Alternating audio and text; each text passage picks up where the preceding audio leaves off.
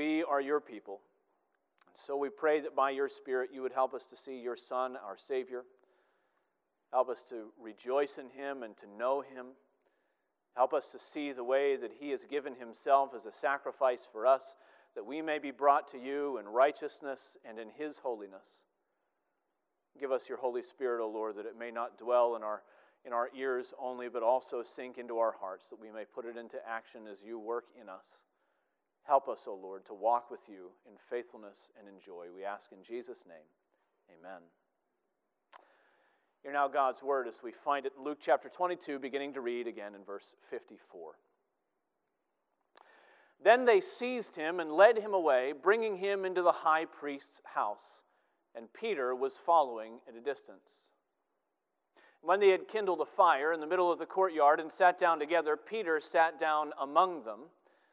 Then a servant girl, seeing him as he sat in the light and looking closely at him, said, This man also was with him. But he denied it, saying, Woman, I do not know him. A little later, someone else saw him and said, You also are one of them. But Peter said, Man, I am not. And after an interval of about an hour, still another insisted, saying, Certainly this man also was with him, for he too is a Galilean. But Peter said, Man, I do not know what you are talking about. And immediately, while he was still speaking, the rooster crowed. The Lord turned and looked at Peter, and Peter remembered the saying of the Lord, how he had said to him, Before the rooster crows today, you will deny me three times. And he went out and wept bitterly. Thus far, the reading of God's holy and inerrant word. May he add a blessing as we study it together this afternoon commenting on, on this passage, on Peter's famous fall, J.C. Ryle wrote these words. He said, The best and highest saint is a poor, weak creature, even at his best times. Whether he knows it or not, he carries with him an almost boundless capacity for wickedness. However fair and decent his outward conduct may seem, there is no enormity of sin into which he may not run if he does not watch and pray, and if the grace of God does not hold him up. I don't doubt for a moment that most of us in this room would agree with what the good bishop has to say in those words.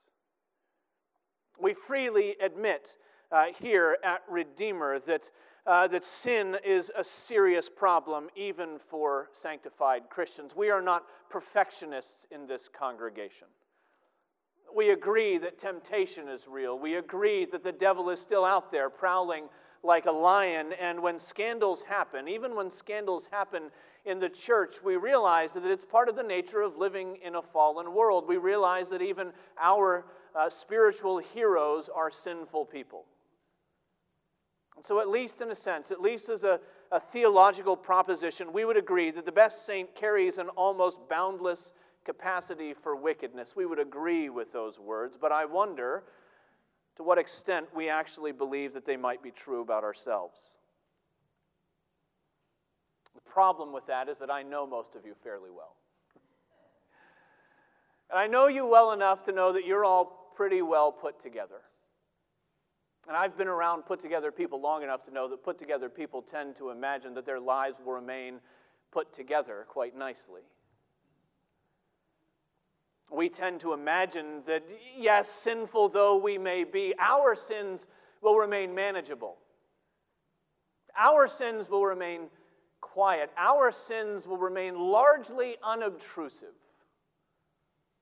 And we tell ourselves that egregious sins, scandalous sins, well, they belong to somebody else. I have no hard data. I don't know of any studies that have been done, but I would imagine that most Christians who end up committing adultery don't go into marriage planning to uh, turn into unfaithfulness. Most Christians who are violent in the home never imagine that they would be the one to strike their children. Most Christians who silently, secretly struggle with addictions never expected that it was going to be their drinking that would get out of hand. And we could multiply examples. Ways that we tell ourselves that flagrant sin always seems very far away until it isn't. until it shows up in our hands or in our homes or in our church. Well, most often, I think we underestimate our capacity for wickedness, just like Peter did. Just several hours before this event, Peter bristled at the idea that he could possibly deny his Savior. And John Calvin tells us that Peter is here in the Gospels as a mirror of our own weakness. He's a testimony that if a Peter could fall into egregious sin, well, then so could you. He's a mirror of our weakness, but he's also here as a window to God's grace. He's here as a testimony that if a Peter could be restored, Peter can be forgiven, then so can you. With God's help today, we're, we're going to see our weakness in Peter's sin, and we're going to see God's grace in Peter's repentance. Those are our two points. Our weakness in Peter's sin, and God's grace in Peter's repentance. We begin by seeing our weakness mirrored back to us. And the first thing we need to understand about Peter's sin and about our own sin is that our sin and Peter's has, uh, well, predictable beginnings. In the beginning, God created the heavens and the earth, everything out of nothing, all in the span of six days, and all very good. But unlike creation, our sin doesn't appear ex nihilo, it has deep roots. And the deepest taproot that feeds our transgression is the sinful nature that we've inherited from our first parents. The scripture tells us that we are conceived in iniquity and in sin. The scripture tells us we are by nature children of wrath, like the rest of mankind. And here's another theological proposition that we agree to here at Redeemer. We, we understand that we're susceptible to sin in the first place because our hearts are bent in that direction. And even those indwelt by the Holy Spirit still have that remaining indwelling corruption. And we know this, and we, we understand this, and, and we know that our sin has predictable beginnings. But when we're dealing with specific sins, we can also get specific about the snares that leave us vulnerable to temptation. In Peter's case, he entered the courtyard of the high priest full of, excuse me, full of spiritual presumption and completely devoid of prayer. You remember his words when Jesus told all the apostles that they would flee like sheep when the good shepherd is struck. Not me, he said. That, that wouldn't happen to me. Even if they all fall away, I will never deny you, Peter said. He was strong. He imagined by the sheer force of his will, he could overcome the temptations that would overtake all the rest of his brothers that he had walked together with Christ. He presumed he was capable of remaining faithful even in the face of temptation. He was full of presumption. And together with the rest of the disciples in the garden with Christ, his presumption led into prayerlessness. Jesus told them all they were entering into a spiritual battlefield and they ought to dress like men ready for war. They ought to arm themselves. They ought to pray that they may not enter into temptation. And instead, they all slept in the face of temptation when they should have been guarding against it. They became like faithful watchmen. And the city is invaded while the watchmen sleep because they never really took the threat of invasion seriously. It's the way that sin often sneaks up on all of us.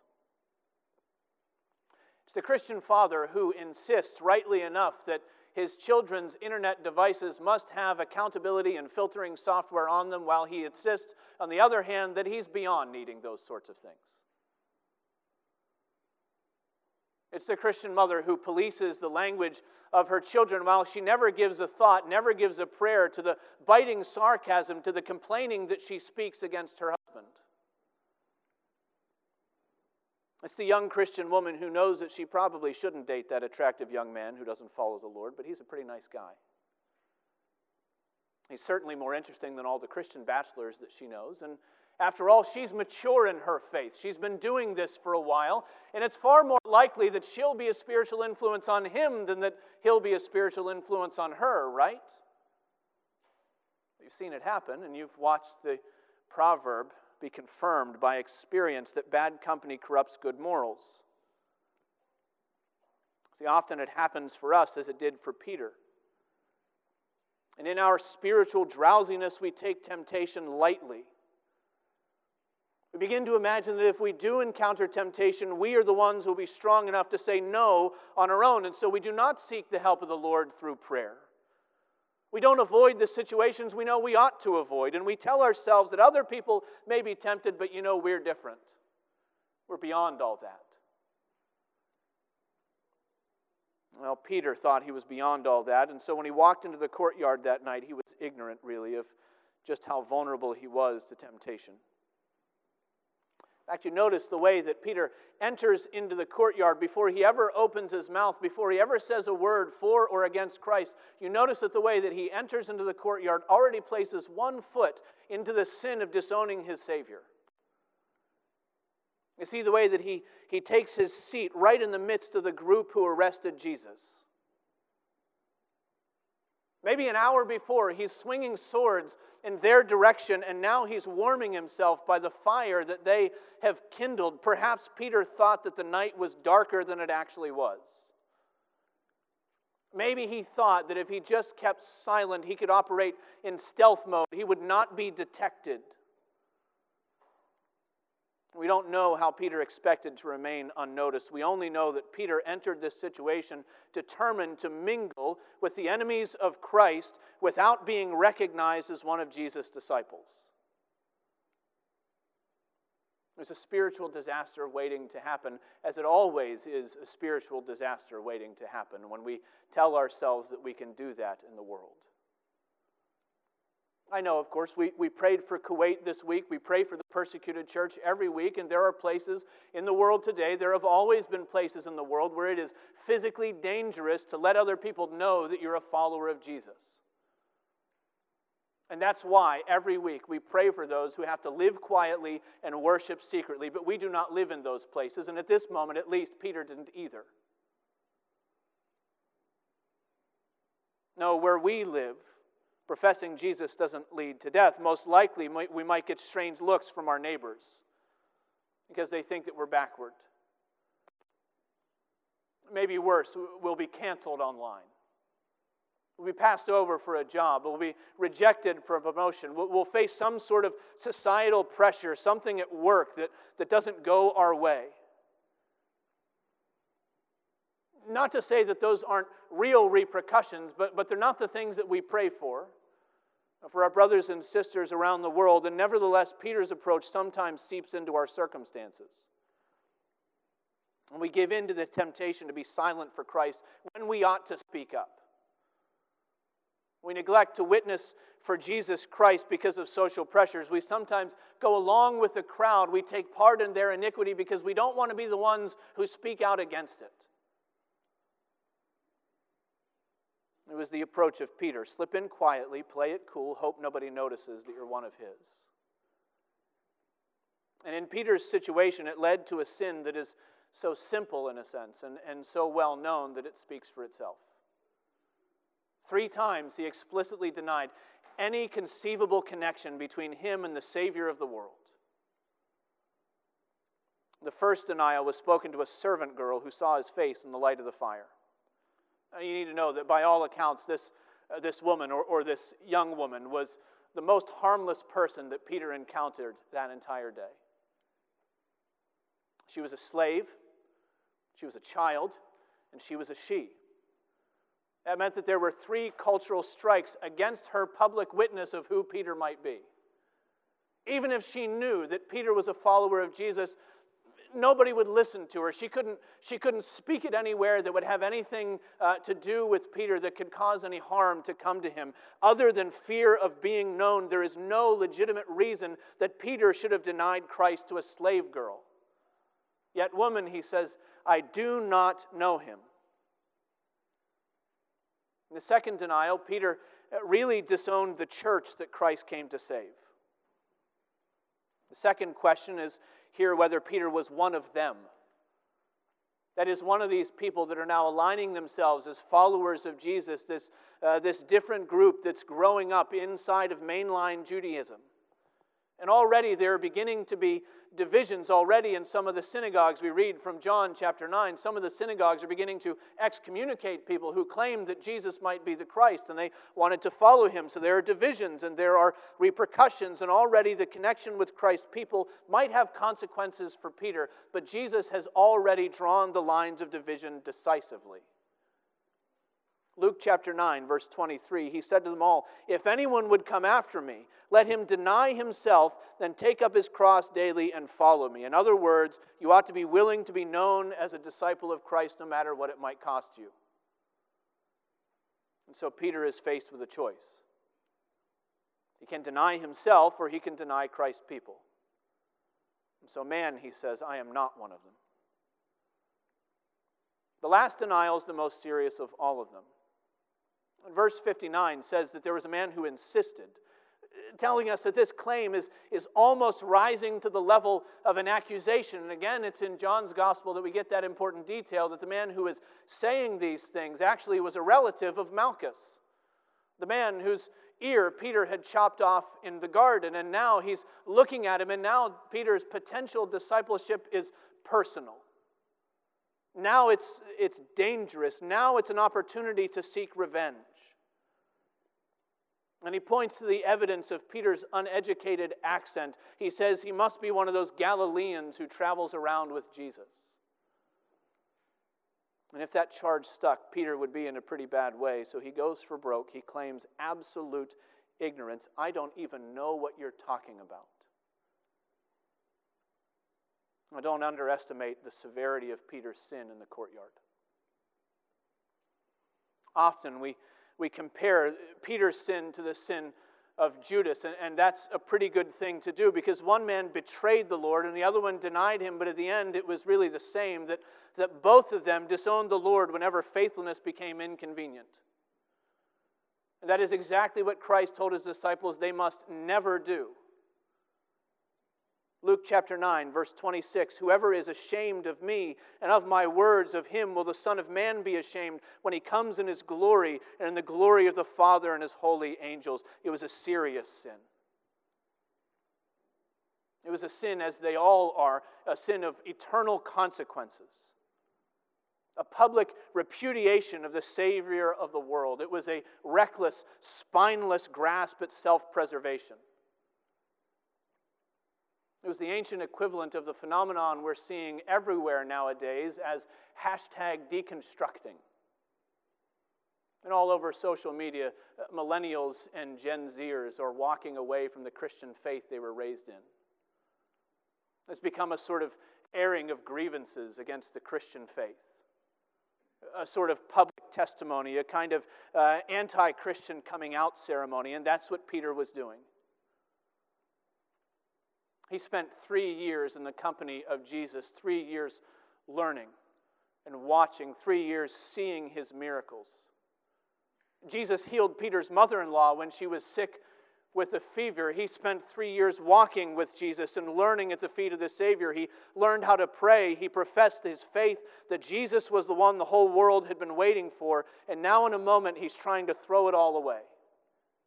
I don't know him, he says. I'm not one of them, he says. I don't even know what you're talking about. I've never heard of that man before. Don't put me in any kind of connection with that Jesus. And it makes you wonder how it ever got so bad. How an apostle of Jesus could make such demonic denials of the Savior, but actually we know how it happened. It happened for Peter the same way it happens for you that root, if you're bent towards sin, is underestimated. Slowly, through the evidence of your put together life, you presume that you have strength sufficient to keep walking faithfully with Jesus. Before you know it, you've given up watching and praying against temptation like you ought to. You, you give up trusting in God's strength instead of your own. And then one day, temptation catches you with your guard down.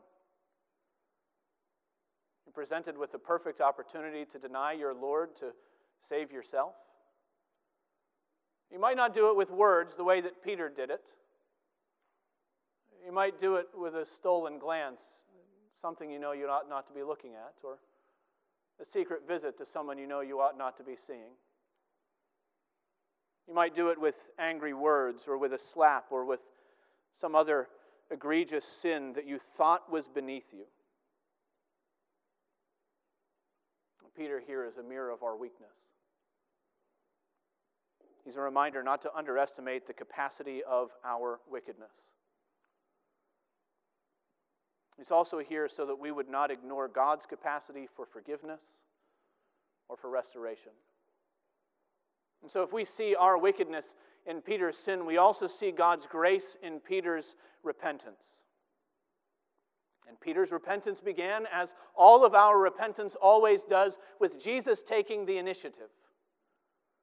Actually, it's a detail that only Luke includes in all of the Gospels. Picking up in the second half of verse 60, Luke writes, And immediately while he was still speaking, the rooster crowed, and the Lord turned and looked at Peter. Just a little thing. Actually, Luke does something different than all the other gospel writers. Luke, in his uh, typical approach to, to taking all of his things and all the details of the account and compressing them into some orderly account that you can follow and read easily, he has put all of the denial here together in one spot, whereas most of the other uh, gospel writers either stretch it out or they put it in between Jesus' trial and his receiving beatings at the hand of wicked men. But Luke puts it here so we can follow it. But all that means, in other words, that in Luke chapter 22, verse 61, when Jesus stops to look at Peter, Jesus already has his hands full. This is happening simultaneously with everything that is going on in the high priest's house. The, uh, Jesus is, is about to make atonement for the sin to the world. Jesus is probably already engaged in making his defense against Caiaphas and Annas and the stack of false witnesses they've gathered against him. Jesus is being shuffled from one place to another place, Jesus is receiving strikes and beatings and mocking from the guard of the high priest. And yet, at the moment of Peter's free fall into sin, Jesus' mind and Jesus' heart are on his apostle. In fact, you notice that it's not the rooster that wakes Peter up from the stupor of his sin, it's the look of Christ. The rooster crows, and, and Peter is still oblivious. He's still inebriated with his sin until Christ looks and turns. And in his turning, he turns Peter to himself. Luke says that when Christ looked at Peter, then Peter remembered the word of the Lord, how he had said to him, Before the rooster crows today, you will deny me three times. It was a look of compassion from the Savior. In fact, it was the same kind of compassionate look or approach that Jesus gave to Judas in the garden. Because when Judas came out of the darkness with all of the captors, Jesus asked him a question to slow him down long enough to make him consider the seriousness of what he was doing. Judas, would you betray the Son of Man with a kiss? Stop, think, recognize, he's saying. It's his compassion for his people. It's the same compassion that he has for you. Because by his word and by his spirit, Christ often looks upon his people. He hears our sinful words, he watches our sinful actions, and while we are still in the stupor of our iniquity, he turns his face to us and he wakes us up to the reality of our sin. I wonder if you've ever considered how often you would have fallen headlong into Christ denying sin like Peter if the Lord had not stopped you and pulled you back from the edge. The world wants to chalk it up to having a conscience. And parents want to take credit for their, their good training of their children, and pastors want to think that it has something to do with whatever last wonderful sermon they preach, that, that people are aware of their sin, but actually that's not how it happens. Now, when a sinner is awakened to the seriousness of their sin, it always comes from the same source. Christ has turned his face toward us. He looks upon us in compassion and in pity and in faithful watch care. He turns his face to us and in turning turns us to himself. And likely we're never going to know until we stand face to face, until all the mysteries of our existence are answered by being made as He is. We'll never know how often we stood on the precipice of our soul's destruction, and the compassion of Christ held us back and brought us to repentance. It was the compassion that Christ had for Peter. To give him a look that would stop him in his tracks, a look to make him remember the seriousness of what he was doing. A look powerful enough to make him weep bitter tears to know that Christ was not surprised by his weakness, even if Peter was surprised by his weakness. Jesus already knew. He already foretold, he already expected that without prayerfully and humbly clinging to the strength of Jesus, Peter was going to wander off like a sheep following its own nose into danger. And he knows the same about you. That's why, by his word and by his spirit, he warns you, as he did Peter. Stay awake, be watchful, pray that you do not enter into temptation. Oh, but if Peter remembered Jesus' word of warning, surely he remembered Jesus' words of comfort as well. It's the rest of the story for Peter. Not just that, that before the rooster crowed, he would deny the Lord three times, but after he turned, he was to uh, turn and strengthen his brothers. And so, even in his sin, there is the promise of repentance, there is the hope of restoration. In preparation for our study together in this passage this week, I read through uh, Peter's letters in the New Testament. I read through some of his sermons in the book of Acts, and it's amazing to see the difference between the Peter we find here in Luke 22 and the Peter who wrote those epistles that we're reading through together. It's amazing to see what a change happens after the Lord calls him back and confirms his love for him and, and asks Peter to confirm his love for the Savior. It's interesting then in, in 1 Peter chapter 5, verses 8 and 10, this restored apostle gives us the same words that Christ gave to him, a word of warning and a word of comfort. 1 Peter chapter 5, verses 8 and 10, Peter writes this. Be sober minded, be watchful.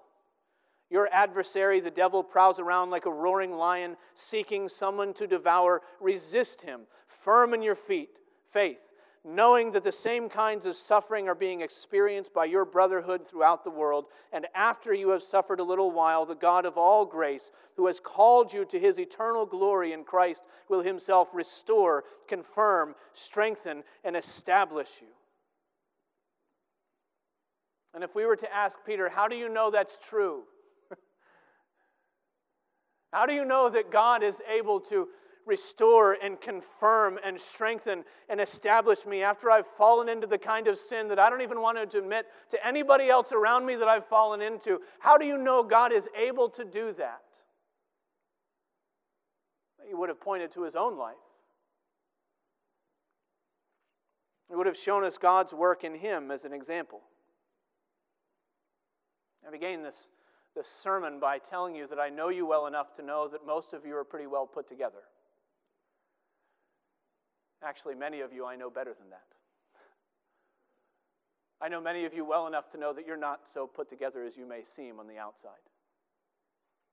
It's the blessing of ministry for several years in the same place that I've gotten to see you and I've gotten to know you and I've gotten to watch most of you grow in the faith and I've gotten to see some of you fall into sin.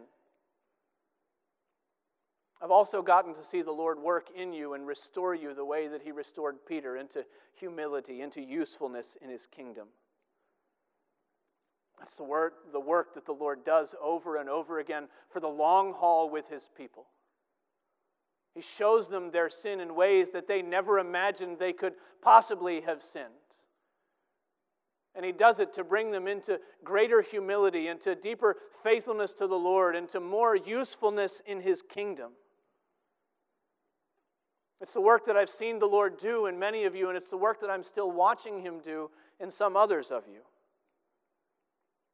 In other words, this account uh, of Peter, no matter when we read it, it always hits us all in different places. And there are some among us who are standing firm and do not yet know how easily they can fall. And this word is a warning to you. There are others who have been restored by the gracious hand of God.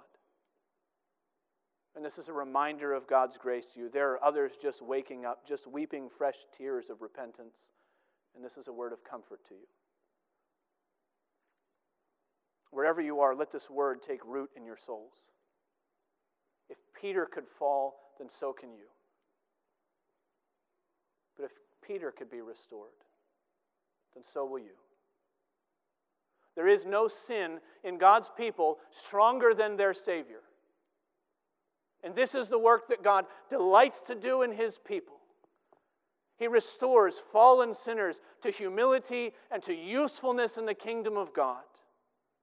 And Peter is proof that Christ is able to do what we can't do for ourselves to show us not only our sin, but God's grace, and to make us stand faithfully with Him. Let's join together in prayer.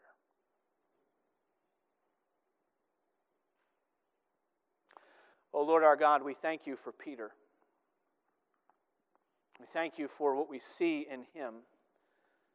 We thank you much more for what he shows us of you. Oh Lord, we pray that when we fall into temptation, that you would deliver us from it. We pray that when we fall into sin, you would give us the grace of repentance. We pray that you would call us to greater humility, that you would work in us that which we can't work in ourselves. Oh Lord, we thank you for the strength of Christ. We thank you for his sacrifice on our behalf. We thank you for his righteousness imputed to us. And by the Holy Spirit, we thank you for the sanctifying work that you do in your people. Pray these things in Jesus' name. Amen.